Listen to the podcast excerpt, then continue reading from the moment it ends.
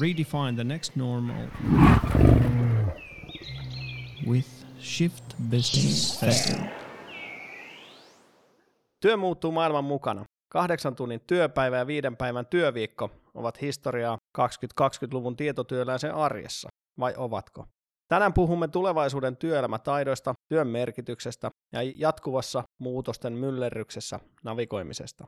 Tänään meillä on vieraina Helene Auramo, Brönnön toimitusjohtaja perustaja, sekä Niina Carlson, energiavalmentaja Energian valmennus Oystä. Tervetuloa Helene ja Niina.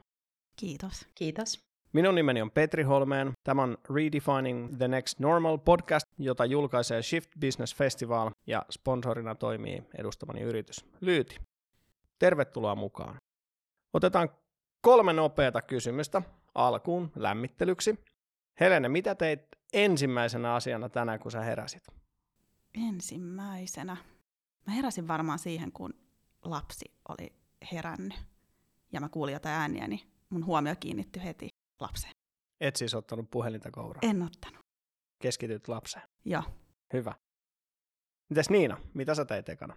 Mä kipusin alakertaan kahvikoneelle. Mun päivä ei käynnisty ilman sitä, niin villasukissa ja odottelin, että kahvi, kahvi valuu. Se on yksi aamun parhaita hetkiä itse asiassa. Säkään et ottanut puhelinta. En. Te olette harvinaisia. Niin. Mutta mun täytyy tunnustaa, että aika usein mä otan puhelimen. Mutta tänään oli ehkä poikkeus. Kyllä mä sit kahvikupin kanssa otin. Tietenkin. Mutta hei, mitä eilen ennen kuin menitte nukkumaan, niin mikä oli viimeinen asia, mitä teitte? mä katsoin leffaa ja makuuhuoneesta, että mä nukahdin siihen. Mieheni on varmaan sammuttanut sen sitten jossain vaiheessa. Mikä leffa? Ää, espanjalainen toimintaelokuva, en edes muista sen nimeä. Ja sä nukahdit. Jep. Mäkin itse asiassa katoin, mä katoin dokkaria Yle Areenalta. Tota, siellä oli tämmöinen Ukrainan vauvabisneksestä. Mä katoin puoleen väliin sitä ja sitten mä alkoi väsyttää niin paljon, musta tuntui, että mun silmät ei enää pysynyt auki, niin sitten mä menin nukkumaan. Ei välttämättä ihan sellainen niin kuin hyvien yöunien No iltaohjelma. Ei, ei mutta mä usein katon niinku dokkareita ja, vars, ja niinku aika järkyttäviä jopa. Et se on ehkä semmoinen tapa, että mä katon niitä ja sit mun ajatukset on tavallaan vaan niinku siinä asiassa ja silloin itse asiassa mä en mieti töitä ollenkaan. Ja mä luulen, että se on tietynlainen myös semmoinen töistä pakoon keino katsoa niitä. No hyvä. Me eletään tällaista, tai ollaan eletty aika pitkäänkin tällaista etäaikaa ja aika paljon asioita tapahtuu ruudun edessä. Ja sitten kun mä seuraan omia lapsia, niin mulla on pari teini-ikäistä yksi kymmenvuotias, niin, niin tota, pakko kysyä teiltä, että mikä on teidän päivittäinen ruutuaika?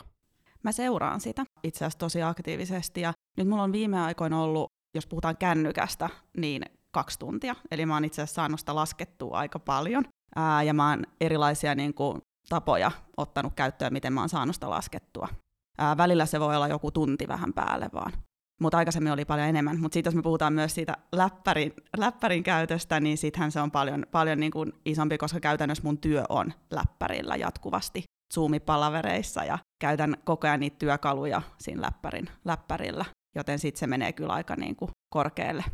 Ja sitten jos vielä on telkkari ja kaikki nämä mukana, niin kyllä, kyllä tulee liikaa oltua ruudun ääressä ja itse asiassa jopa niin paljon, mä huomaan kyllä silmissä niin kuin sen, että, että se ei ole kauhean hyvä juttu ja mulla on myös semmoiset lasit, millä mä voin katsoa ruutua näyttöä, jotka ottaa sen sinisen valon pois. Ja se on myös auttanut mua jonkin verran. Mites Niina? Moni ruutu on tosiaan päällä, niin kuin just telkkari tai puhelinta tai Teams-valmennuksia tehdään tosi paljon ja niissä saattaa mennä koko päivä, mutta esimerkiksi tänään niin yhdeksältä alkavan palaverin otin niin, että luureihin ja kävelylle, että siinä ei tuijota mitään, vaan, vaan kävelee samalla, niin on se aikamoisen kiva fiilis, kun sä oot kävellyt neljä kilsaa, pitänyt sen palaverin, eikä se oikeasti vaadi, sä voit tehdä muistiinpanot sit nopeasti puhelimeen tai muuta, kun sä tuut sieltä takaisin. Mä en seuraa ruutuaikaa niin hirveästi, mutta mä oon tehnyt semmoisen, toki energiavalmentajana sitä kiinnittää oikeasti näihin huomioon, että voi sitten muillekin niitä vinkata, niin mä oon tehnyt sellaisen, että mun puhelin on koko ajan äänettömällä. Mä en niinku tavallaan hätkähdä siinä kaikessa kilinässä, että mi- mikä sinne tuli ja onkohan toi tärkeä viesti, vaan mä valitsen, koska mä otan puhelimen käteen ja silloin mä teen sit sillä jotain. Ja ruutuajas vielä jotenkin mä seuraisin sen määrän rinnalla ehkä sitä laatua. Et kuinka paljon siitä ruutuajasta on semmoista, että unohtuu jonkun iPadin ääreen, LinkedIn feediä selailee, semmoisessa pienessä usvassa, vai onko se sitten jotain tehokasta, kivaa, interaktiivista Teams-tekemistä? Niin, vai onko se esimerkiksi videopuhelu isovanhempien kanssa? Niin, niin. just Kaikki näin. ruutuaika ei ole pahasta. Ei, ei. Et mitä se on se ruutuaika tavallaan, mitä on. Et nyt väistämättä ollaan paljon sen ruudun äärellä. Kyllä. Mutta hei, tänään me ei puhuta sinänsä ruutuajasta, mutta me puhutaan tulevaisuuden työstä, työelämästä ja työelämätaidoista ja meidän työ on tapahtunut hyvin paljon ruutujen äärellä viimeisenä vuotena ja jopa vähän pidempään ennen sitä jo. Ennen kuin mennään siihen päivän pääaiheeseen, niin mä haluaisin hiukan esitellä teitä tarkemmin meidän kuuntelijoille. Ja aloitetaan Helene sinusta. Kun katsoo sun linkkariprofiilia, niin näkee, että sä oot ollut tosi monessa mukana. Siellä on, siellä on tapahtumia, siellä on vaikuttamista, siellä on mediaa, kaikenlaista, niin miten sä nyt kuvailisit, kuka sä oot ja miten sä oot päätynyt nykyisen työtehtävään? Mä nykyään kuvailen itseäni yleensä aina yrittäjänä, koska se, mä identifioin itseni yrittäjäksi, mutta mä myös kuvailen itseäni mun arvojen kautta ja ehkä semmoisella, semmoisella termeillä, miten mua yleensä kuvataan. Ja ne, miten mua yleensä kuvataan, on, että mä oon oma-aloitteinen, luova ja rohkea. Ja sitten jos mennään mun arvoihin, niin siellä nousee semmoinen kanssa se luovuus, mutta myös rakkaus, rauha, uteliaisuus ja tietynlainen kunnianhimo. Miten nämä on johtanut sut siihen, mitä sä nyt teet, sellaisen firman kuin Prönö? Ähm, mun mielestä mulla on aina ollut semmoinen punainen lanka siinä, että mä oon halunnut auttaa yrittäjähenkisiä tyyppejä ja yrittäjiä. Ja sitten toinen on ollut yhteisöllisyys ja sosiaalinen media. Et mä oon ollut siellä Slashissa perustamassa sitä. Mä oon ollut perustaa aikaa sosiaalisen median toimistoa ja blokkaaja-alustaa India Daysia. Ja mun mielestä Prönö on tavallaan tietynlainen jatke tähän. Mutta se on myös jatke niin kun mun omassa tämmöisessä henkilökohtaisessa elämässä, missä mä oon paljon miettinyt vaikka omia arvoja ja just sitä, että ketä mä haluan palvella ja mikä on mulle merkityksellistä ja sitä kautta mä lähdin sitten oikeastaan tätä Prönöä tekemään. Eli Prönö on alusta, jonka kautta voi löytää muita osaajia ja kiinnostavia yrityksiä, sellaisia, joilla on samanlaiset arvot, joilla on sitä osaamista, mitä sä ehkä haluaisit saada itsellesi tai sun yritykselle. Sä voit sen kautta löytää mentorin, sparraajan, hallituksen jäsenen tai sitten jonkun konsultin tai, tai muun henkilön auttamaan sua eteenpäin. Tämmöinen arvopohjainen business, businessmaailman Tinder. Joo, no mä sanon, että, on, tai, että me ollaan ensimmäinen tämmöinen humane business platform. Että me matchataan ihmisiä ja me halutaan, että se on inhimillinen ja tällä hetkellä, jos me katsotaan paljon, mitä niin kuin maailmassa tapahtuu eri, eri esimerkiksi sosiaalisen median alustoilla, niin on rakennettu paljon, paljolti niin kuin mainosten päälle. Se on se bisnesmalli sisällön päälle. Halutaan, että ihmiset on siellä paljon, niille tulee niitä notifikaatioita ja että ne koukuttuu siihen ja ihmiset keräilee kauheasti kontakteja. Mutta sitten kun me mietitään, että hei, että kuka voisi auttaa meitä eteenpäin vaikka jossain asiassa, on se sitten myynnissä, valokuvaamisessa, graafisessa suunnittelussa tai koodaamisessa, niin se onkin paljon vaikeampi vastata, että sä et yhtäkkiä enää muistakaan, että ketä kaikkia sä tunnet. Ja tämä on se, mitä me ollaan haluttu lähteä myös korjaamaan. Ja maailmalla on hirveän voimakkaana, varsinkin Jenkeissä, on nousemassa tämmöinen Humane Tech Movement, mikä tarkoittaa sitä, että kokee enemmän ja enemmän kiinnittää huomiota siihen, miten paljon valtaa teknologia-alustoilla on ja miten ne on rakennettu hyödyntäen ihmisten heikkouksia. Niin kun me lähdettiin rakentamaan Prönöä, niin mä oikeasti otin valkoisen kanvaksen esiin ja mä mietin, että jos mä rakentaisin bisneksille tämmöisen yhteisöisen palvelun, niin miltä se näyttäisi ja miten se olisi rakennettu ihmisten vahvuuksille, eikä mitenkään hyödyntäen näitä heikkouksia. Se oli aika mielenkiintoisesti sanottu, että ihmiset keräilee kontakteja, rakentaa verkostoa, jollekin se on määräämäpä tekijä, että kuinka paljon niitä siellä on siellä linkkariprofiilissa niitä kontakteja tai Facebookissa, mutta sillä välttämättä sillä laadulla ja sillä, että mitä mä voin tuottaa heille ja mitä, miten, mä, miten he voi auttaa mua, niin se ei välttämättä ole merkityksellistä. Niin, siitä on tullut vähän semmoinen, että pyydetään kontaktiksi ja sen jälkeen saa spämmätä sisällöllä. Kuinka monta linkkarikontaktia sulla on? Mä en ota vastaan käytännössä niitä, jolle mä oon tavannut tai, tai tunne. Ja mun lukee se myös mun linkkariprofiilissa. Et mä veikkaan, että olisiko sitten joku 5000 tai 3000 tai joku tämmöinen, mutta ei mikään 50 000, että mulla on kavereita, joilla on niin paljon. Ja en myöskään tällä hetkellä suosittele, että ottaisi kaikkia kontakteiksi. Mun mielestä siinä ei ole niin kuin kauheasti järkeä. Tosi nythän linkkari menee siihen suuntaan, että siellä enemmän tulee korostua vielä ne sisällöt, ja ne on menossa sinne Twitterin suuntaan, että voi tilata niitä sisältöjä. Sitten jos se on pelkästään se sisältökanava ja haluat lukea ihmisten sisältöjä, niin sitten se on ehkä sulle se ihan ok paikka. Hyvä Niina. Helene puhuu arvopohjaisesta teknologiasta ehkä jopa, ja, ja, ja tota, sä autat ihmisiä arvojen löytämisessä. Pitääkö tämä paikkansa? Joo, autan ja ihana kuunnella Helenen tarinaa Prönöstä ja kaikesta, koska tuntuu niin kuin oikeasti sydämessä se, miltä pohjalta lähdetään jotain rakentaa, että välittää niistä ihmisistä ja välittää, että, että se menee vahvuuksien hyödyntämiseen, eikä just siihen, että tavallaan niitä inhimillisiä heikkouksia käytetään hyväksi, että saadaan jotain hyötyä ja jotain. Tätä on niin, niin ihana kuunnella. Joo, arvoja ja näihin on niin kuin helppo yhtyä, että tavallaan energiavalmennuskin pyrkii asiantuntijan organisaatioenergiaa vahvistaa hyväksi, rakentavaksi, eteenpäin vieväksi ja johtajien kautta. Me valmennetaan, että johtajat oppis omaa energiaa, tiimin energiaa, organisaatioenergiaa johtamaan. Ja siellä vahvasti lähdetään siitä johtajasta. Kuka sä oot, mitkä sun arvot on, mikä sua motivoi, mitä sä haluat tässä maailmassa tehdä. Eli just tavallaan niin kuin samaa, mitä Prönössä tuodaan esiin, ju, juuri se, että mitkä mun arvot on, että haluatko tehdä mun kanssa yhteistyötä. No, johtaja on siellä organisaatiossa ja tiettyihin lainalaisuuksiin sidottuna, mutta tavallaan, että olisi paras versio itsestään, optimoisi sitä omaa tekemistä ja sitten olisi parempi johtaja tiimille ja organisaatiolle, koska muuten ei saavuteta niitä tuloksia. Ei saada ponnistelematta niin hyviä tuloksia kuin saadaan sillä, että se lähtee itsestä.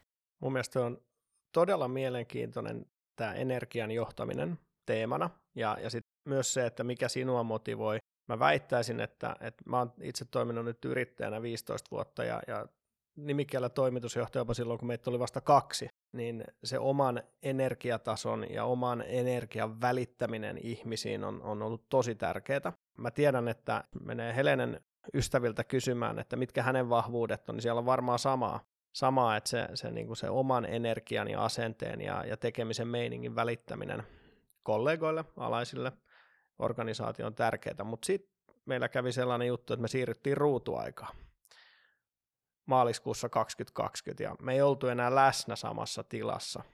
Minkä näköisiä haasteita on tullut sulla nyt sitten valmennettavien kautta ehkä eteen? Miten se energia pystytään välittämään sieltä ruutujen kautta? No ihan silloin, kun hypähdettiin sinne, niin ihmisillä meni siihen teknologiaan ja tämmöisiä, että saatiin se arki pyörimään niin kuin se oli pyörinyt, niin siihen meni energia. Ja sitten alkoi johtajat ottaa yhteyttä, että miten mä saan nämä mukaan. Ja että nyt mä oon vähän kadottanut sen otteen näihin ihmisiin. Että tavallaan se napanuora sen työntekijän ja organisaation välillä on kasvanut niin kuin tosi pitkäksi. Että se voi olla tosi vähäistä se kosketuspinta. Ja sitten alkoi alko tulla se, että miten johdetaan etänä, että auttakaa. Ja ihan samoja asioita tavallaan ne, ne tipsit on, että kohtaa ja kysy mitä kuuluu ja kaikki muut. Mutta kun me ollaan siinä ruudun ääressä, niin me niin helposti lähdetään toteuttaa vaan sitä agendaa.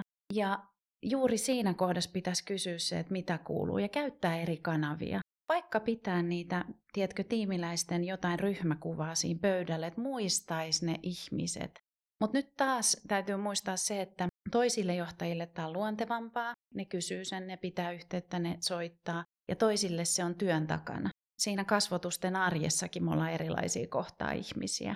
Mutta sanotaan että yleisesti, niin se työhyvinvointikin on vähän laskenut juuri sen takia, kun ei ole niitä kontakteja, niitä kahvihuone- ja käytävä keskustelu ja kaikkea semmoista. Se vaatii pientä vaivan näköä, ehkä eri tavalla.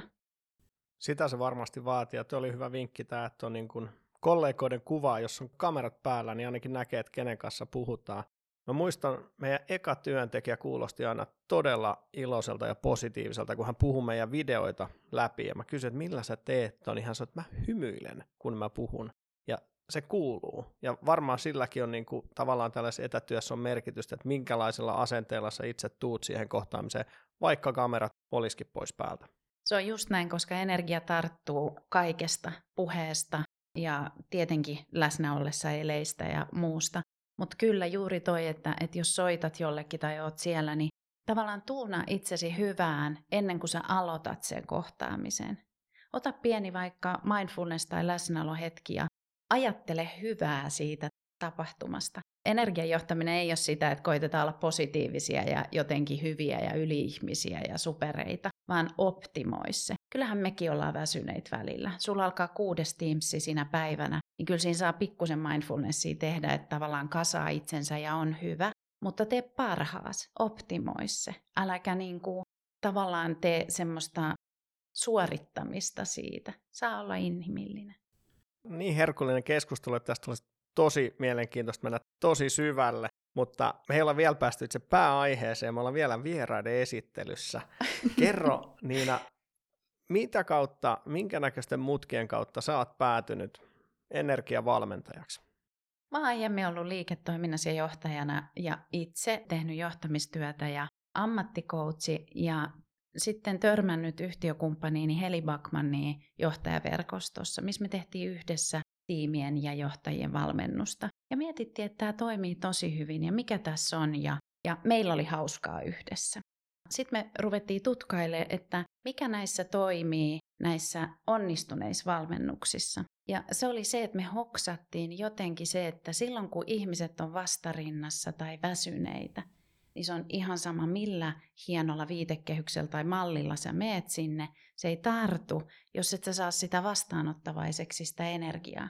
Ja sitten me oltiin kylpylässä ja mietittiin yhteisen firman perustamista ja mietittiin, missä me ollaan hyviä. Me mietittiin, että me halutaan kääntää tämä energia. Me halutaan kääntää se anaboliseksi rakentavaksi hyväksi niin, että tämä työelämä pääsee uuteen nousuun. Ja ei pelkästään työelämä, vaan sitten näiden johtajien perheet, lapset, sukulaiset. Et oikeastaan niin se, se on tosi iso se missio. Mä näen, että sä motivoidut tosta kun kädet heiluu. Niin, ja, ja sitten se sun hymy kuuluu, että mä voisin pitää silmät kiinni ja silti mä näkisin, että kuinka innoissa sä oot tosta. Sä autat ihmisiä myös löytämään sen, että mikä heitä motivoi, ja puhuttiin vähän tästä arvoista, mm-hmm. että mitkä on ne henkilökohtaiset arvot. Mun on pakko myöntää, mä oon tosi tunneihminen, että joko mä motivoi todella paljon, tai sitten pitäkää tunkkinen, mua ei niinku kiinnosta. Se ei ole aina kauhean hyvä, pitäisi ehkä olla vähän sellaista niin kuin, vähän rauhoittavissa lääkkeissä aina välillä, että ei menisi kuin tuuliviiri. Mutta se oman motivaation löytäminen on mun mielestä super tärkeää, niin miten sä autat ihmisiä löytämään se tavallaan omiin arvoihin perustavan motivaation? Yksi tosi tyypillinen tapa on se, että johtaja tulee yksilöcoachingiin ja sitten kartotetaan vähän persoonatyyppiä, mitä se on. Me käytetään esimerkiksi enneagrammia, mikä kuvaa sitä, että mitä sen käytöksen alla on, miksi me teemme, mitä me teemme. Ja mikään malli tai testi ei kerro sulle, kuka sä oot, mutta ne voi herätellä sitä omaa ajattelua, oivallusta ja sitä löytämistä. Ja makeita juttuja sieltä löytyy, kun ihminen tajuu, että missä ne mun vahvuudet on ja rupeaa miettimään sitä omaa polkua, että no itse asiassa tämmöisen mä huomaan, tämmöisen mallin täältä, että tätä mä oon tehnyt. Ja sitten siinä valotetaan vähän semmoisia sokeita pisteitä, eli just näitä, mitä sä kuvat, että joskus olisi ihan hyvä vähän tuunata alaspäin sitä, sitä omaa tekemistä. Ja sitten sen hoksaaminen on jotenkin ollut tosi oivalluttava, että tajuu sen, että se mikä mua motivoi, mikä mulle on maailman tärkeintä, niin ei Helene välttämättä liekity samasta asiasta, sä et välttämättä liekity samasta asiasta. Että tavallaan olisi utelias sille, että mistä ihmiset motivoitu. Mä oon tehnyt ton ton testin, Enneagrammin, ja, ja se oli tosi mielenkiintoinen. Mä olin siinä, tota, taisin olla seiska, oliko se seiska-profiili, ja se on Innostunut visionääri. Joo, joo. innostunut visionääri. Ja, ja siinä oli tosi kiinnostava se, että mua motivoi paljon niin kuin tämmöiset esimerkiksi kokemukset. Se tuli mulle itse asiassa silleen niin kuin yllätyksenä, tai mä totta kai tunnistan sen itsessäni, mutta mä tavallaan samalla pystyin hahmottaa aika hyvin myös, että mitä heikkouksia se tuo, tai mä luulen, että itse asiassa tuossa miten sä myös kerroit itsestäsi, vähän, että, että joko on niin kuin täysillä tai ei, niin musta on vähän samaa, ja mä luulen, että se liittyy osittain siihen myös semmoiseen, niin kuin, mulla oli myös ilo, ilo ja experience mm. oli siellä mm. semmoiset motivaatiotekijät. Joo. Mä oon jotain ehkä hieman vastaavan tyyppisiä tehnyt, ja mä luulen, että meillä on, saattaa olla samaa profiilia. Ja se on kyllä inhottavaa huomata, että siitä superinnostumisestakaan ei ole aina hyötyä. Välillä voisi olla vähän jos muut ei lähde mukaan. Niin, ja sitten kun mm. sä oot jo mennyt 20 viisi metriä muiden edelle ja muut vasta kuulee asiasta, niin tämä on varmaan sitä niin kuin resilienssiä, ja, ja, joka aiheuttaa sitten taas sitä tiettyä niin kuin muutoksen tuskaa muissa. Ja toi on myös etänä niin kuin haastava, että jos on aika nopea liikkeissä, niin se, että toimistolla vielä niin kuin jotenkin ehkä pystyy pitämään muita vielä paremmin kartalla, että kun voi ohi mennä niin kuin myös kertoa jostain ajatuksista ja muista, mutta sitten etänä, että miten, miten kertoo jostain ideoista, kun on vasta ideoita ja sitten ne onkin jo totta seuraavana päivänä. Se on totta, ja, ja sitten toimistolla se on niinku fyysistä se aika usein, ja, ja sä koet sen energian ja näet sen innostumisen ja tiedät, että aha, kohta mennään, että nyt ollaan, mm. nyt ollaan matkalla jo. Niinpä. Shift Business Festival. Mutta mennään, mennään siihen tota, tulevaisuuden työhön. Ja lämmitellään vähän työaihetta vielä sen verran, että, että kertokaa, milloin te olette parhaimmillanne työssä. Mikälainen olotilan paikka, mahdollisesti onko se niin kuin yksin yhteisössä asiakkaiden kanssa? Mulla tulee ihan ensimmäinen mielikuva, nyt tulee mitä mä kaipaan tosi paljon. Mä olisin esimerkiksi, ja mulla tulee siis yksi valmennus mieleen, mikä on ollut ihan huikea. 12 johtajaa siellä paikalla, ollaan Helin kanssa valmentamassa, ja saadaan oivallutettua näitä johtajia keskenään luomaan ihan huikeita juttuja, niin siinä tavallaan tuntee olevansa etuoikeutettu, että saa olla mukana siinä, sit saa olla mahdollistamassa ja mun sydän palaa kaikelle auttamiselle ja siihen, että ihmisistä saa potentiaali esiin.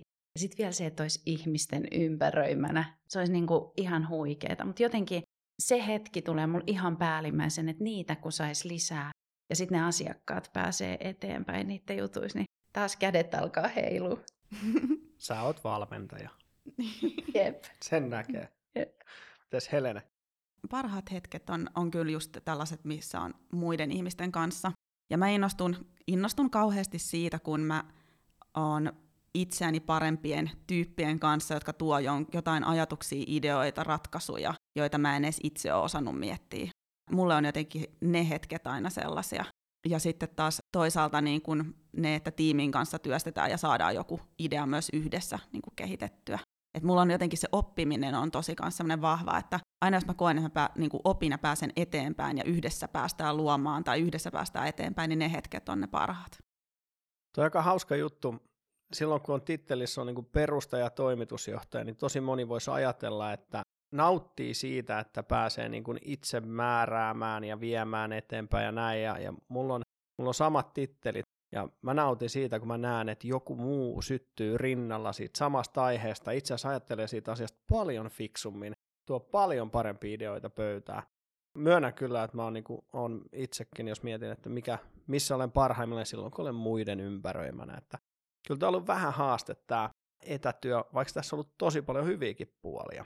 Mitä te luulette, että jos katsotaan niin vähän pidemmälle tulevaisuuteen, pari vuoden päähän, niin minkä näköisiä asioita meille on jäänyt tästä meidän poikkeusajasta sinne tulevaisuuteen? Kyllä mä uskon, että ihmiset tulee jatkaa ainakin osittain etätyöskentelyä. Et siinä on löydetty paljon hyviä hyötyjä, mutta halutaan myös totta kai sitten tavata. Mutta ei niin kuin tavallaan mennä tapaamisiin vaan, vaan niin kuin huvin vuoksi, vaan sitten oikeasti halutaan saada asioita aikaiseksi. Ja sitten mä uskon, että tästä on kyllä jäänyt semmoinen että ihmiset on joutunut miettimään vähän enemmän sitä, että niinku just niitä omia arvoja, mikä on merkityksellistä ja, ja mitä oikeasti haluaa tehdä. Ja mä huomaan tämän omassa esimerkiksi kaveripiirissä tosi vahvasti, että moni on vaihtanut työpaikkaa tai lähtenyt nykyisistä duunista pois, tietämättä mihin menee, mutta haluaa löytää sen oman jutun. Niin mä uskon, että nyt tulee kyllä semmoinen niin aikakausi, että, että me toimitaan ehkä vähän inhimillisemmin, tai inhimillisyys korostuu, ne arvot ja merkityksellisyys. Ja se tulee olemaan niin kuin yksilötasolla tosi iso muutos, mutta myös organisaatiotasolla. Ja samaan aikaan, jos katsotaan, tämä nyt ei liity suoraan, ihan suoraan niin kuin koronaan, mutta se, että meillä on tosi paljon isoja haasteita maailmassa, niin kuin ilmastonmuutos ja monia asioita, mitkä pitää ratkoa, niin tämä vie myös yrityksiä sinne niin kuin semmoiseen vastuullisempaan liiketoiminnan suuntaan. Ja meidän on niin kuin pakko pystyä ratkoa isoja haasteita. Ja se, se pistää meille myös se muuttaa tätä, miten me ollaan toimittu tosi paljon, että miten organisaatiossa oikeasti ne arvot ei ole vaan sanahelinää, vaan niillä on merkitystä. Ihmiset tulee valitsemaan työpaikkoja omien arvojen mukaan. Nuorissa se näkee jo vahvasti. Ne sanoo, että ne ei voisi olla töissä, missä, mikä ei kohtaa. Niiden arvot ei kohtaa. Nyt ne huippuasiantuntijat, ne miettii niitä arvoja myös tosi syvällisesti. Ja ne ei välttämättä enää halukkaan olla niissä parhaissa brändeissä, vaan ne haluaa olla niissä firmoissa, jotka muuttaa sitä maailmaa. Tuo oli hyvin sanottu. Puhutaan tuosta nuoret versus vanhat ja arvot, mikä sen merkitys on kohta hieman lisää, mutta mä näen, että Niina nyökyttelee sen verran vahvasti, että melkein pää osuu mikkiin, kun, kun Helene puhuu, niin selkeästi sullekin resonoi nuo ajatukset. Ehdottomasti ja samaa mieltä, että tavallaan se syvällisyys ja merkitykset ja arvot on noussut ja sitten tulee mieleen, että tavallaan tämä etäaikaan hyppääminen, ei pelkästään se, että me opittiin teknologiat ja moni teki tosi isot digiloikat, mutta siinä jouduttiin semmoiseen vastuunotto- ja luottamuskysymysten ääreen hyvin vahvasti. Eli tosi monessa oli pakko luottaa, että ne semmoiset yritykset ja organisaatiot, jotka oli etätyötä karsastanut tai siitä ei ollut sallittu aikaisemmin tai, tai muuten oli hankalaa, niin tekivät sen digiloikan ja huomasivat, että kyllä ne työt tulee tehtyä ja nämä ihmiset tosiaan tekee oman näköistä, niin jonkun näköinen hybridi tulee varmasti olemaan. Ja tämä luottamus siihen, että myös siellä ruudun takana ja kotota käsin tehdään muuta kuin pyykkejä. Ja mitä sitten, jos tehdään pyykkejä samalla, niin kun, että silti se tulee hoidettu. Et monimuotoista tekemistä tulevaisuudessa ehdottomasti. Ja sitten vielä tietenkin e-, energia sillä tavalla lähellä, että nyt me ollaan huomattu, mitä tapahtuu, kun me istutaan kahdeksan tuntia. Meillä ei ole ollenkaan sitä siirtymistä vaikka neukkarista toiseen tai työmatkaa. Niin meidän pitää osata johtaa sitä energiaa, varsinkin jos me ollaan vastuussa tiimistä tai avainroolissa tai vaikuttajana organisaatiossa, niin se on ehdoton taito. Ei, ei, niin kuin, ei, ei siitä pääse enää karkuun. Voitko antaa mulle kolme käytännön vinkkiä, että miten mä nyt sitten tiimin vetäjänä pystyn johtamaan tiimienergiaa, pitämään se hyvällä tasolla ja, ja taklaan näitä kahdeksan tuntia Teamsia, Meetia, Zoomia, näitä palaveriputkia, niin kuin niiden aiheuttamia haasteita ja ongelmia, niin mitkä olisi ihan kolme konkreettista vinkkiä mulle? Kolme tipsiä. Mä aloittaisin siitä, että tunnista se. Tunnista, milloin se on katabolista tuhoavaa, väsynyttä se energia tai milloin se on hyvää koska eri tipsit toimii eri tilanteisiin. Eli tunnista. Sitten kun sä tunnistat, että, että onko se linjan alta tai linjan päältä tulevaa, niin sitten ala säätää sitä, vaikuta siihen itse omalla energialla. Mitä tarkoittaa linjan alta ja päältä? Joo, tulee, tulee jos langia, linjan alla on sitä katabolista tuhoavaa energiaa, että ei tämä onnistu ja ei kukaan kertonut mulle ja en, en mä tiennyt ja en mä nyt ehdi ja tämmöistä. Ja linjan päällä on sitten anabolista hyvää, eteenpäin vievää energiaa, missä me tehdään yhdessä ja hei, tehdään tämä ja mä autan sua ja hyvä ajatus ja jatketaan tästä. Semmoisia rakentavia puhetta-ajatuksia. Tosiaan ykkönen, tunnista. Kakkonen, säädä. Säädä itseäsi siihen hyvään, että ainakaan mene siihen, no ei tämä onnistukaan ja ei sitten tehdä ja ihan sama sä et koskaan, mihin olisi helppo mennä mutta oo siellä hyvässä. Ja sitten oikeastaan se, että luo rutiineita. Luo joku semmoinen, että esimerkiksi ennen kuin aloitat päivän, niin kävele vaikka talon ympäri. Tee semmoinen irtiotto tavallaan siitä, että aamukahvin jälkeen teet työmatka itsellesi. Pidä ehdottomasti breikkejä, kun me tiedetään, että ne aivot ei jaksa. Ihan tämmöiseen niin kuin omaan, mutta tee niitä tiimin kanssa se johtaja, jos kuka on siitä tiimipalaverista tavallaan kaikki on vastuussa, mutta vastuussa siitä, että kuin se kulkee, minkälaisia asioita siinä tehdään.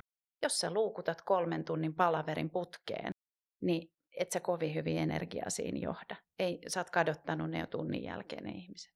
Niin, tulee mieleen nämä tällaiset budjettiriihet, joita vedetään yö neljään saakka ja, ja päätetään aika isoista rahoista, että siellä ei välttämättä olla enää ihan parhaalla energialla ja päätöksentekokyvyllä enää liikkeellä. Tuosta poimin ainakin sen, että, että niin täytyy luoda rutiinit, ja mun mielestä tämä on mennyt tosi herkästi siihen, että, että rutiini on se, että nämä palaverit on, on niin sanotusti back to back, eli ne on niin kuin päättyy ja alkaa samalla sekunnilla, ja meidän elämässä ja työssä ei ole pelkästään niitä positiivisia asioita, mitä käsitellään. Ja sanotaan, että sä oot palaverissa, missä on käsitelty negatiivista asiaa, sitten pitäisi hypätä sillä samalla yhdellä klikkauksella seuraavaan palaveriin, missä sun pitäisi niin kuin tsempata ja innostaa ja kannustaa, niin se on ollut kyllä todella hankala ja se on, se on niin kuin tällaisen päivän jälkeen ollut kyllä aika uuvuksissa. Niin minkälainen rutiini tohon pitäisi luoda? Onko se vaan niin kuin 50-minuuttiset palaverit siihen 10 minuutin tauko vai, vai mitä sä suosittelet? Kyllä se on niin kuin ehdottomasti, että kun itse aloittaa coachingin tai jonkun tapaamisen ja tarkistaa sitä, että mikä meidän agenda on tänään ja kuinka paljon meillä on aikaa. Jos se toinen henkilö sanoo, että hänellä alkaa tasalta seuraava, niin sitten heti mä ehdotan, että sopiiko, että käydään tämä 50 minuutis, sä saat 10 minuuttia itsellesi aikaa, ehdit jalotella, ehdit ottaa vettä, ehdit tavallaan asennoitua siihen seuraavaan. Kysehän on sopimuksesta ja siitä, miten te teette sen. Niin tavallaan niin kuin kysy etukäteen, ennakoi. Ja tavallaan, niin kuin, että siitäkin me ollaan, se on ajanhallintaa, johtamista. Näin se on. No miten, jos vielä palataan hetkeksi siihen, että mitä hyviä asioita te ottaisitte tulevaisuuteen tästä Teams Meet maratoneista tai etätyöstä. Puhuitte hybridistä ja, ja siitä, että se monimuotoistuu ehkä se työ. Mutta jos mä, mä mietin nyt ihan konkreettisesti, että, että meillä on toimistotila, niin minkä näköinen remppa mun pitäisi sinne tehdä, että se palvelee tulevaisuudessa? Mitä te näette? Tosi vaikea kysymys. Varmaan yksi iso, iso juttu on se, että harvalla on omaa paikkaa siellä, niin kuin omaa deskiä, koska se kuitenkaan jengi ei tule ole siellä joka päivä suurin, suurin osa ainakaan, että, että pystyy vaihtaa paikkaa ehkä, että siellä olisi erilaisia tiloja. Nythän on myös tullut erilaisia ratkaisuja, esimerkiksi tämä Village Works, missä me ollaan nyt, niin tämän, täällähän on mahdollista esimerkiksi olla vaikka pari päivää viikossa, että varaa sen tilan vaan siihen, niin mä uskon, että tämmöiset mallit tulee lisääntyä. Se oli jännä silloin, kun mä olin viimeksi, mä olin marketingklinikillä, olin töissä tai siellä, siellä niin kuin VPnä ja vedin luovaa ja viestintäyksikköä ja me silloin alettiin siellä tekemään muutosta niin, että ei ollutkaan omia pöytiä. Ja aluksi oli kauhean vastustus kyllä, tosi moni olisi halunnut olla sen oman tiimin vieressä ja ää, mä olin itse asiassa tosi vastaan. Mä halusin, että mulla on oma pöytä ja mä en suostunut lähteä siitä. Ja tota, mä sainkin siinä olla, mutta nyt mä niinku, jotenkin tämä etätyöaika muutti asioita niin, että nyt mä olisin ihan täysin ok, että jos mulla on ne välineet siinä, että jos mulla on se tupla näyttö, minkä mä saan, ja niin kuin ne mulle tärkeät asiat, ja siinä on, on hyvä tuoli ja, ja pöytä on hyvä, niin mulle on ihan sama missä käytännössä sitten on. Mutta ehkä just se, että on niitä työtiloja, että välillä haluaa keskittyä, ja jos sä oot, oot johtajana, niin sä et halua välttämättä aina, että tulee niitä häiriötekijöitä. Ja taas välillä on hyvä olla siellä niin kuin näkyvästi esiin, että ihmiset voi tulla kysymään. Mutta silloin, jos pitää pystyä keskittyä, niin tarvii semmoisen rauhallisen tilan. Ehkä sitten taas toisaalta silloin tekee kotona. Mutta sä oot tehnyt tällaisen hyvinkin radikaalin ja sitten toisaalta todella tyypillisen korona-ajan päätöksen, ja sä oot käsitykseni mukaan ollut aikaisemmin täysin umpikaupunkilainen ja, ja tämmöinen urbaani henkilö, ihminen, ja, ja nyt sä oot muuttanut johonkin ihan muualle, ja me nyt, sä oot luopunut siitä sun omasta rakkaasta pöydästä. Ja... Joo, mulla on pöytä nykyään saunarakennuksessa, että me muutettiin Kangasalle meidän mökille, ja, ja tota vanha puutalo 30-luvulla rakennettu, ja siellä on vanha semmoinen erillispuusauna ja siellä mä teen, teen töitä, että mun työmatka on niin kuin saunarakennukseen ja meillä on iso piha siellä. Et eilen mä oon tehnyt tunnin puutarhahommia, että se on semmoinen myös nyt ehkä toivottavasti tänä kesänä ja keväällä tuleva rituaali, että miten pääsee aina niistä työjutuista irti. No miten sä näet sitten tulevaisuudessa, että minkä näköisten asioiden takia sä sit matkustat sen pari tuntia pääkaupunkiseudulle tekemään töitä, kun sä voit tehdä se saunarakennuksessa? Mun mielestä semmoista jotkut workshopit on, on sellaisia ja, ja sitten jonkinlaiset erilaiset kickoffit olisi esimerkiksi niitä, tai pitää tehdä jotain isoja päätöksiä, niin ne on ehkä sellaisia, että mi, milloin tulisi. Jotkut asiakasjutut varmasti on niitä, erilaiset partneruudet, mutta kyllä mä koen, että useissa tapauksissa riittää, esimerkiksi jos tekee asiakastyötä, että näkee yhden kerran siinä alussa ja sitten tekee sen jälkeen niin kuin etänä en mä kauheasti kokenut niin kuin haittoja tällä hetkellä esimerkiksi siinä, että on tehnyt etätöinä. Ja mun mielestä ihan mielenkiintoinen on ollut myös huomata se, että mä teen aika paljon mun miehen kanssa hommia tota, töitä kotona. Välillä, kun me ollaan workshopattu jotakin, niin me valitaan tietokone. että mä oon siellä saunassa ja se on päärakennuksessa ja me vedetään Mirossa. Miro on työkalu, mitä me käytetään. Me tehdään se workshoppi niin, että molemmat on oman läppärin kanssa ja me koetaan, että se on tehokkaampi niin. Ja se oli ehkä semmoinen oivallus itselle, että ei vitsi, että me valitaan mieluummin tämä ja me koetaan, että se on parempi ja tehokkaampi, koska molemmat työstää samaan aikaan. Ja sen takia myös moni workshoppi varmaan tulee olemaan jatkossa niin kuin onlineina. No sitten toinen, mikä on ollut tosi kiinnostava, niin on se, että ei ole tarve enää rekrytoida niitä tyyppejä samasta kaupungista. Ja mitä se avaa. Eli se, että, että sulla voikin olla sieltä ulkomailta paljon helpommin. Totta kai mä oon tehnyt pitkään ulkkareiden tai ulkomaalaisten kanssa hommia, mutta niin kun, tämä avaa taas myös sen, että silloin, että onko se workshopi sitten, että osa on jossakin fyysisesti ja osa tietokoneen välityksellä, onko se hyvä, että joku on jossain muualla vai, vai pitäisikö yrittää, että kaikki on niin kuin sen koneen ääressä. Niin nämä on niin kuin ihan semmoisia mielenkiintoisia asioita itselle tällä hetkellä myös niin pohtia, että mihin kohtaan just vetää sitten sen rajan, että halutaan, että, että kutsutaan vaikka se joku Puolasta tänne Suomeen workshoppaamaan, että mikä on sen arvoinen juttu, että sitten maksetaan ne lennot ja hotellit ja muut. Just näin. Mua vähän yllätti. Jokunen viikko sitten Google ilmoitti, että he itse asiassa palaa täysin toimistolle. Ja etätöihin täytyy hakea lupa, jos sä haluat tehdä, oliko se pidempään kuin 12 päivää vuodessa. Sun täytyy hakea lupa. Mitä te olette mieltä, mitä vaikka Niina, niin tästä asiasta? No tästä asiasta ja sit siitä, että mitä, mitä ottaisi tästä mukaan, niin on kyllä se ihmisten kohtaaminen. Et, et sitä arvostaa nyt jotenkin ihan toisella tavalla sitä semmoista co-creation, yhdessä luomisen tilaa, mikä mahdollistuu, kun ollaan samassa tilassa.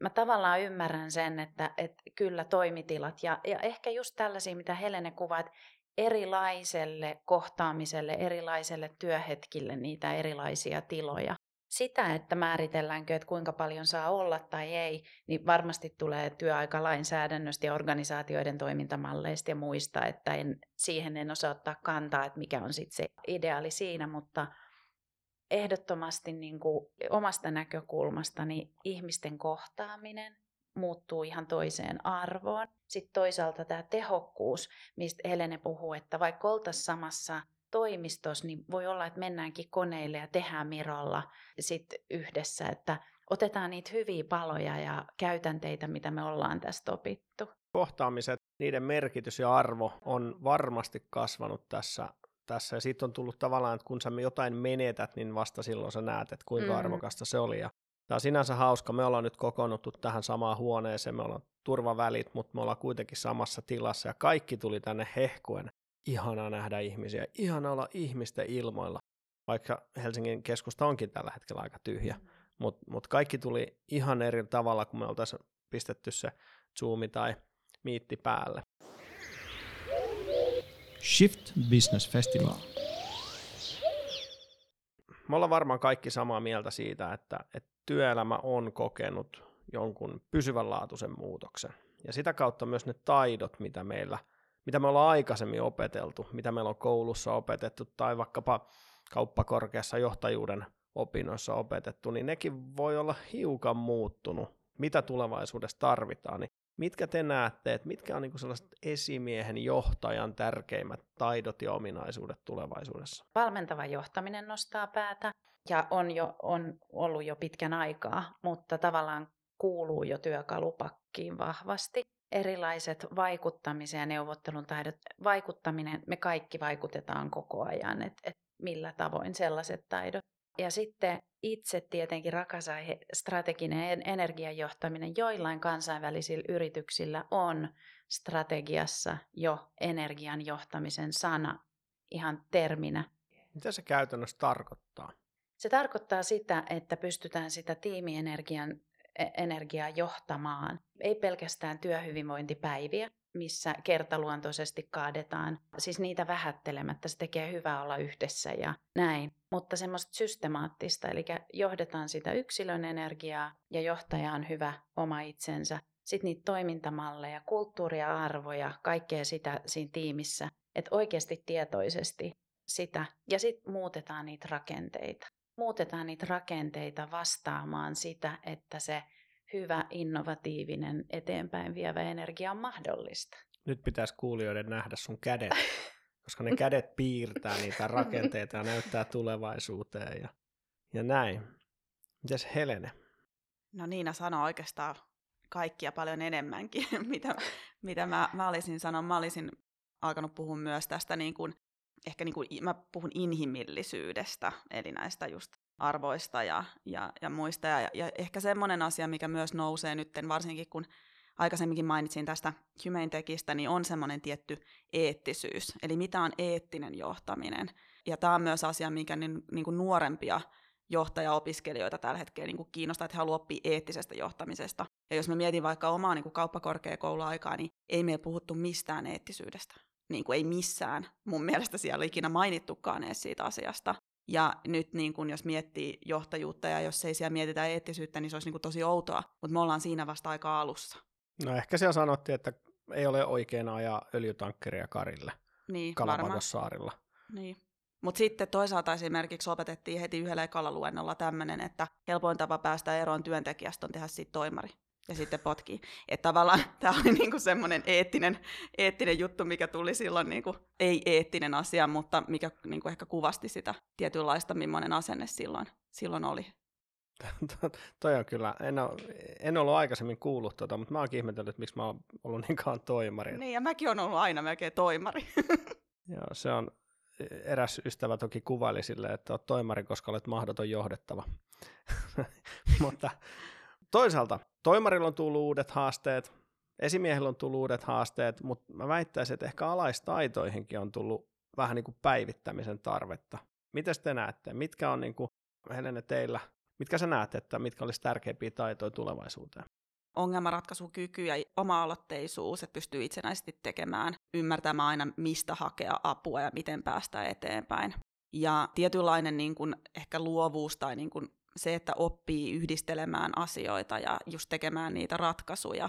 Kommunikaatiotaidot, ja siihen liittyy myös sitten se, että, että uskaltaa kysyä, ja varsinkin jos puhutaan niin kuin nuorista, jotka just tulee työelämään, niin kyllä mä oon aika kauhulla miettinyt nyt tätä niin kuin korona-aikaa, että jos ne tulee osaksi tiimiä sen tietokoneen välityksellä ja moni ei ehkä uskalla kysyä, kun ei moni uskaltanut kysyä välttämättä siellä toimistollakaan. Ja sitten saattaa itse puurtaa monta päivää jotain ja sitten huomataan, että onkin tehty ihan, ihan niin kuin vääriä asioita tai ei ole ymmärretty sitä, mitä piti tehdä. Et aika paljon sitä vastuuta tulee itse asiassa jokaiselle työntekijälle, koska niille tulee se vapaus, mutta myös vastuu. Ja miten sitten siinä pystyy niin kuin toimimaan. No sitten kun ollaan puhuttu energiasta, niin sekin on että sulla on myös tietynlainen vastuu sun omasta energiasta. Et jos sä oot aamulla huonolla tuulella ja sä vedät palavereja tai teet sitä työtä sen koko päivän, niin pääseks, miten sä pääset itse siitä parempaan energiaan käsiksi, jos et sä tapaa ketään sen päivän aikana? Tuo oli hyvin sanottu. Itse asiassa tämä tilanne tämä ei poista eikä vähennä vastuuta keneltäkään. Tähän selkeästi tulkitsen, että esimiesten vastuu lisääntyy, mutta myös alaistaidot, alaisvastuut lisääntyy. Miten sä Niina näet? No ihan samalla tavalla, että tavallaan sitä dialogia ja, ja puhetta sen esimiehen kanssa. Ja siinä, missä johtajan niin kuin kartalla siinä energiajohtamisessa on luoda selkeyttä siitä, että mihin me ollaan menossa, mitä me tehdään, mikä kenenkin rooli on ja mi- mihin arvoihin uskotaan. Ja sitten se fokustaminen, että mikä on tärkeää, mikä ei niin samalla tavalla tiimiläiset mukaan siihen selkeyden ja fokuksen luomiseen. Ja sitten just tämä, mitä Helene sanoi, että tavallaan vastuussa siitä omasta energiasta, mitä mä tuon tiimiin.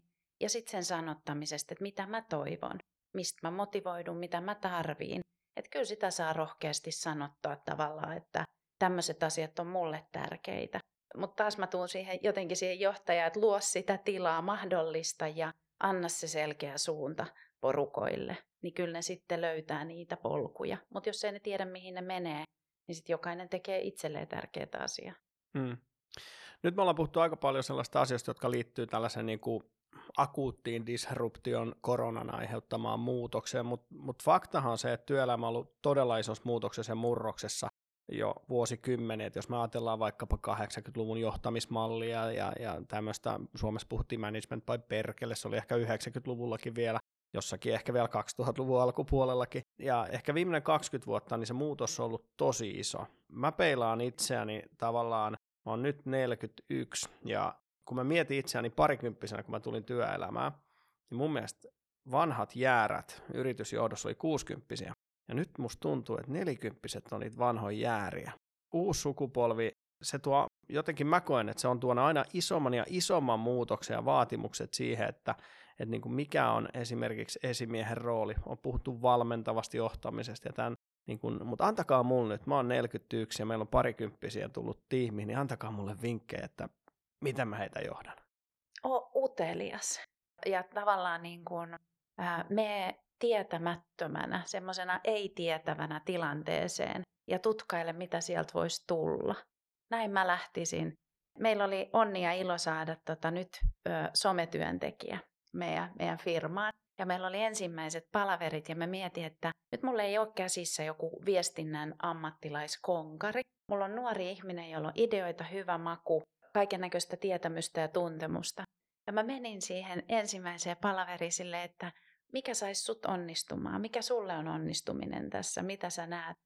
mä olin, mä olin jotenkin täynnä uteliaisuutta, niin siitä tuli kaikenlaista antia, mitä mä en osannut odottaa, kai tosi hyödyllistä. Mutta en mä olisi osannut odottaa, jos mä olisin puskenut sitä, tavallaan sitä semmoista vanhaa odotuslistaa sinne ja teen näin. Et, et jos on tilaa, niin sit sitä ei tietä mistä uteliaisuuttakin. Eli ole utelias ja valmenna myös. Joo, tosi hyviä, hyviä pointteja ja ihan, ihan täysin samoilla linjoilla, että, että kuuntelee ja, ja yrittää ymmärtää, että mitä se toinen haluaa. Tai usein myös nuorilla ja miksei nyt vähän vanhemmillakin, niin saattaa olla vielä se, että on vähän hukassa, että mitkä on ne omat vahvuudet ja mihin kannattaisi mennä, mennä seuraavaksi tai mihin voisi kehittyä. Niin mä oon aina jotenkin kokenut itsellä silloin, kun mä oon, on johtanut tai ollut esimiehenä, niin se, että mä yritän löytää mahdollisimman nopea niiden vahvuudet ja myös selvittää, että ne, niiden vahvuudet on niitä, mitä ne haluaa kehittää. Ja sitten luoda niille niitä mahdollisuuksia päästä niihin tilanteisiin. Et mun mielestä on aina ollut jotenkin makeeta itselle myös se, että kun on jutellut jonkun työntekijän kanssa, joka sitten kertoo, että hän haluaisi kehittyä tässä, ja sitten mä voin tulla vaikka viikon päästä sanoa, että hei, nyt mulla on sulle mahissa, pääset tähän projektiin mukaan. Ja silloin ne tulee niin kuin sillä positiivisella innolla siihen. Mutta tietenkin nyt myös, kun me ollaan etänä, niin näihin pitää varata sitä tilaa, että kuuntelee ja oppii. Se ennen ehkä toimistossakin sä oot voinut saada näitä tietoja, kun sä oot ollut siellä jossain syömässä tai hakemassa sitä kahvia ja pystynyt kysymään ja, ja näin, niin nyt pitää vaan varata sitä tilaa, että kuuntelee heitä ja, ja pystyy tarjoamaan niitä mahdollisuuksia. Ja mun mielestä johtajan rooli on mahdollistaja. Eli se, että sä mahdollistat niiden unelmia, että ne voi toteutua siinä sun yrityksessä ja, ja siinä sun tiimissä, mutta sitten jos se paikka ei ole siellä, niin sä mahdollistat niille sen jossain muualla että sä autat niitä vaikka eteenpäin. Ja jos sä koet, että tämä tyyppi haluaa kehittyä vaikka jonnekin ihan toisenlaiseen juttuun, niin yleensä johtajilla alkaa olla jo aika hyvät verkostot ja pystyy hyville tyypeille myös sit auttaa heitä menemään sinne seuraavalle paikalle. Ihan kauhean esimerkki tuli muuten yhtäkkiä mieleen. Tuossa muutamia vuosia sitten oli yksi viestintätoimisto, joka oli menossa konkurssiin ja siellä oli työntekijöitä ää, ja me, jotka oltiin sitten irtisanottu tai irtisanomassa, ja me taas etittiin, niin mä laitoin tämän firman toimarille, että hei, että onko te hyviä tyyppejä, että kun me rekrytoidaan, niin hän sanoi, että kukaan heistä ei ole hyvä. Ja mä olin aivan järkyttynyt. Ja tämä on niinku esimerkki huonosta siitä, että ei ole ollenkaan tuntenut. Ja mä mietin, että miten hän kehtasi. Että aina mun mielestä johtajan tehty mahdollista. Ja, ja jos oma firma olisi menossa konkurssiin, niin mä tekisin kaikkeni, että jokainen, joka on niinku ollut hyvä, joka niinku on oikeasti tehnyt hyvällä motivaatiolla ja muuta, niin mä etsisin niille ne duunit. Se on eettistä johtajuutta. Meillä on ollut mun mielestä ainakin todella mielenkiintoinen keskustelu. Mulla olisi ollut tosi monta aihetta, missä olisi voinut mennä paljon paljon syvemmälle. Mua itseäni ei vähän niin kuin kutkuttaa, että meidän pitäisi jutella vielä erikseen niin kuin energiasta ja kohtaamisista tapahtumissa. Et me ollaan nyt puhuttu työelämästä, mutta jätetään se johonkin tulevaan podcastiin. Niin ehkä se olisi tosi, tosi mielenkiintoista. Mutta mä en päästä ihan vielä teitä lähtemään, enkä ihan näin helpolla, koska tiivistäminen on kaikkein hankalinta. Niin mä annan nyt sellaisen haasteen. Helene, saat miettiä hetken, mutta jos sun pitäisi yksi tai kaksi asiaa kertoa meidän kuulijoille, että mitkä asiat heidän pitäisi tästä keskustelusta muistaa, niin mitkä ne olisi. Mutta sä saat miettiä hetken, koska sillä aikaa mä kysyn Niinalta tällaisen loppukysymyksen, että kuka on sun idoli, kuka sua inspiroi? Erilaiset ihmiset inspiroi ja sellaiset ihmiset varsinkin, joilla on sisäinen palo ja sisäinen liekki erilaisissa tilanteissa. Just tänään mua on inspiroinut mun yhtiökumppani Heli, jonka kanssa me luotiin uutta. Niin siinä, kun itse kasvaa toisen kanssa, niin tulee tosi inspiroituneeksi. Mutta idoli on vahva sana. Idolit vaihtelee. Hyvä. Nyt Helene, pystytkö tiivistämään? Ja sillä aikaa niin Niina voi miettiä niitä tärkeimpiä tiivistyksiä. Mielestäni tärkeä juttu on se, että sä tunnet itsesi, kuka sä oot, mikä on sulle merkityksellistä ja että sä tunnet sun tiimiläiset, että ketä ne on, mikä niitä motivoi. Hyvä. Ja ennen kuin Niina vastaa, niin kuka on sun idoli, kuka sua inspiroi? Helena.